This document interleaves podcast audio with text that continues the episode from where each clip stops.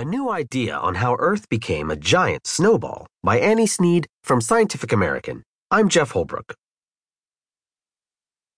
Eons ago, Earth experienced a wild transformation. It turned into a giant snowball.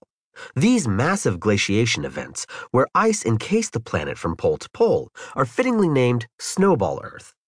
There were at least two occurrences, one around 717 million and another some 645 million years ago.